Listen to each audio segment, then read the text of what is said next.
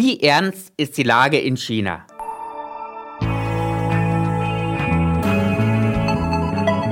Hashtag Volatility, der Anlage-Podcast.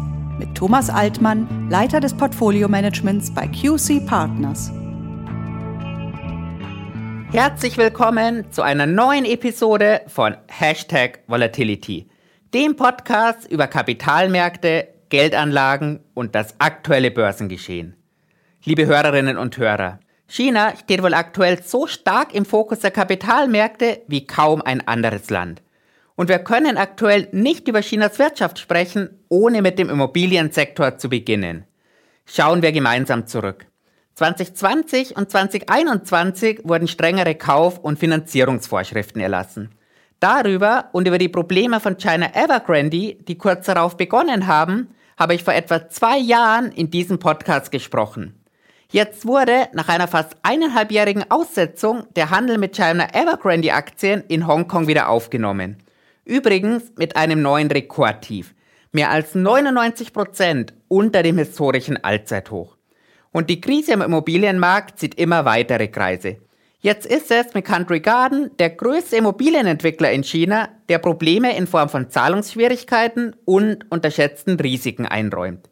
Im ersten Halbjahr haben laut einer Bloomberg-Studie 18 von insgesamt 38 börsennotierten Bauunternehmen aus China und Hongkong Verluste gemeldet. Und mittlerweile greift die Immobilienkrise auch auf den Schattenbanksektor über. Dabei versucht Peking bereits seit 2017, diesen Sektor stärker zu regulieren.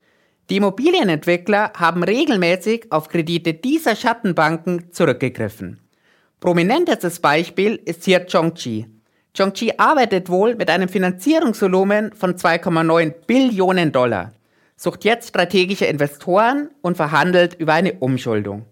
Und auch hier gibt es Befürchtungen, dass die Schattenbank Zhongqi nur die Spitze des Eisberges sein könnte.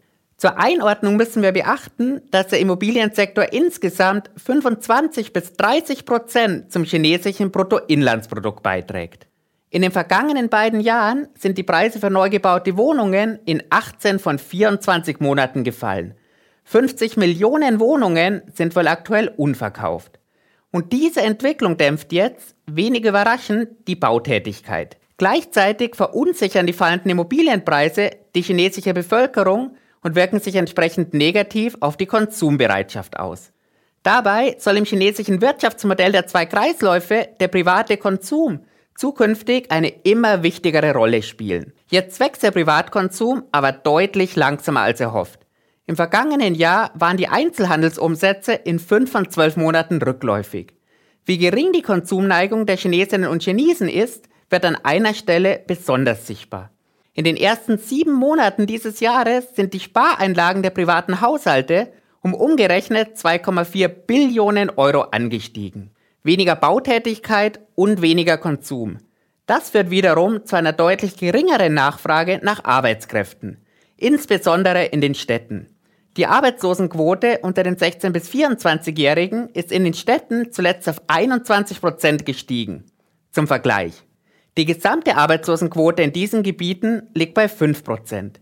Und dabei kommt die geringe Nachfrage nach jungen Leuten zur Unzeit. Denn in diesem Jahr strömen 11,6 Millionen Uni-Absolventen auf den Arbeitsmarkt. Das sind doppelt so viele wie noch vor zehn Jahren. Weitere Punkte, die die Wirtschaft belasten, sind die Regulierung der Tech-Industrie und natürlich der anhaltende Handelskrieg mit den USA. Die Liste an Problemen ist also lang. Schauen wir uns an, was China unternimmt, um der Wirtschaft neuen Schwung zu verleihen. Und wir stellen fest, dass auch diese Liste immer länger wird. Es gibt mittlerweile Steuererleichterungen und Subventionen für den Erwerb und auch für die Modernisierung von Wohnraum. Für bereits bestehende Darlehen sollen die Zinsen gesenkt werden, sofern es sich dabei um die erste Immobilie des Käufers handelt.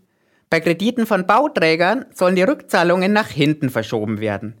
Damit soll es einfacher werden, im Bau befindliche Wohnungen fertigzustellen.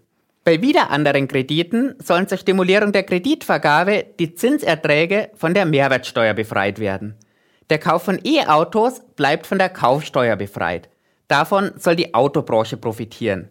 Kleine Betriebe mit einem monatlichen Umsatz von weniger als 100.000 Yuan, das sind umgerechnet knapp 13.000 Euro, bleiben vier weitere Jahre von der Mehrwertsteuer befreit. Bei den Unternehmen, bei denen die Mehrwertsteuer bislang 3% betrug, sinkt sie auf 1%. Aber auch bei der aktuellen Lage gibt es nicht nur schlechte Nachrichten. Schauen wir auf die Exporte, die in China etwa 20% zum BIP beitragen. Der Post-Covid-Boom ist ja ganz klar vorbei. Vom Hoch aus dem September des vergangenen Jahres weg sind die Exporte aus dem Reich der Mitte um 5% gesunken. Das bedeutet aber auch, dass die Exporte 38% über dem Vor-Covid-Hoch liegen. Der Handelsbilanzüberschuss hat im April ein neues Rekordhoch erreicht. Und die Industrieproduktion wächst im Jahresvergleich weiterhin. In der gesamten Post-Covid-Phase waren hier gerade mal zwei Monate negativ. Diese Zahlen machen Hoffnung, dass China seine Wachstumsziele in diesem und in den folgenden Jahren trotz aller Komplikationen und Herausforderungen erreichen kann. Für dieses Jahr liegt das Ziel bei etwas über 5%, für das kommende Jahr etwas darunter. Was bedeutet all das für die Börsen? Die Flucht aus chinesischen Aktien ist aktuell riesig. Der August dürfte in der Geschichte des chinesischen Aktienmarktes der Monat mit den höchsten ausländischen Abflüssen in der Historie gewesen sein. Entsprechend stark haben die Aktienmärkte auch schon verloren. Schauen wir gemeinsam auf den Hang Seng China Enterprise Index, in dem sich in Hongkong gehandelte H-Shares befinden. Sein 14-Jahres-Tief aus dem Oktober des vergangenen Jahres hat der Index zwar nicht noch einmal erreicht, aber das Niveau, auf dem der Index aktuell gehandelt wird, wurde im Jahr 1993, also vor 30 Jahren, das erste Mal erreicht. Seitdem hat der Index per Saldo keinen Kursgewinn zu verzeichnen. Da es sich hier um einen Preisindex handelt, haben Anleger aber zumindest Dividenden verdient. Das bisherige Jahrestief liegt 71 Prozent unter dem Allzeithoch aus dem Jahr 2007 und 51 Prozent unter dem Post-Covid-Hoch aus dem Jahr 2021. Die 12-Monatsgewinne der Unternehmen sind zwar ebenfalls stark zurückgegangen, durch den Kursverfall liegt das historische Kursgewinnverhältnis aber bei 9, das zukünftig erwartete bei 8,5. Das Kurs-Buchwert-Verhältnis liegt bei unter 1. Ob damit schon alles eingepreist ist, das lässt sich natürlich nicht seriös sagen. Die Unsicherheit ist auf jeden Fall riesig. Und das lässt sich auch an der impliziten Volatilität ablesen. Der HSCI Volatility Index ist in diesem Jahr bereits bis auf 35 angestiegen.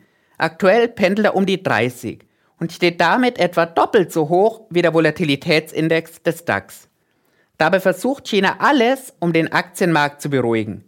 Die Stempelsteuer auf Aktiengeschäfte wurde halbiert, Börsengänge sollen dosierter kommen und Pensionsfonds und Banken wurden gebeten, auf Verkäufe zu verzichten und stattdessen den Aktienmarkt zu stützen. Welche Maßnahmen sind zusätzlich möglich, um Wirtschaft und Kapitalmarkt zu stützen? Als erstes fallen hier sicherlich weitere Zinssenkungen ein. Ein kleiner Anfang wurde hier bei den einjährigen Laufzeiten schon gemacht. Aber es gibt weiteren Spielraum. Senkungen des Fünfjahreszinses könnten insbesondere den Immobiliensektor entlasten. Dazu kommt, dass China auf Ebene der Zentralregierung mit 21 Prozent des BIP nur niedrig verschuldet ist. Entsprechend können hier weitere Konjunkturpakete gegenfinanziert werden. Auch wenn hier nicht vergessen werden darf, dass die Verschuldungsgrade auf Ebene der Regionalregierungen deutlich höher sind. China bleibt also auf alle Arten eine spannende Wirtschaft und ein spannender Aktienmarkt. Und ich werde das weiterhin für Sie beobachten. Vielen Dank fürs Zuhören, bis zum nächsten Mal und machen Sie es gut. Die im Podcast Hashtag Volatility veröffentlichten Inhalte erfolgen zu allgemeinen Informationszwecken. Es handelt sich nicht um eine Anlageberatung und keine Empfehlung zum Kauf oder Verkauf von Wertpapieren.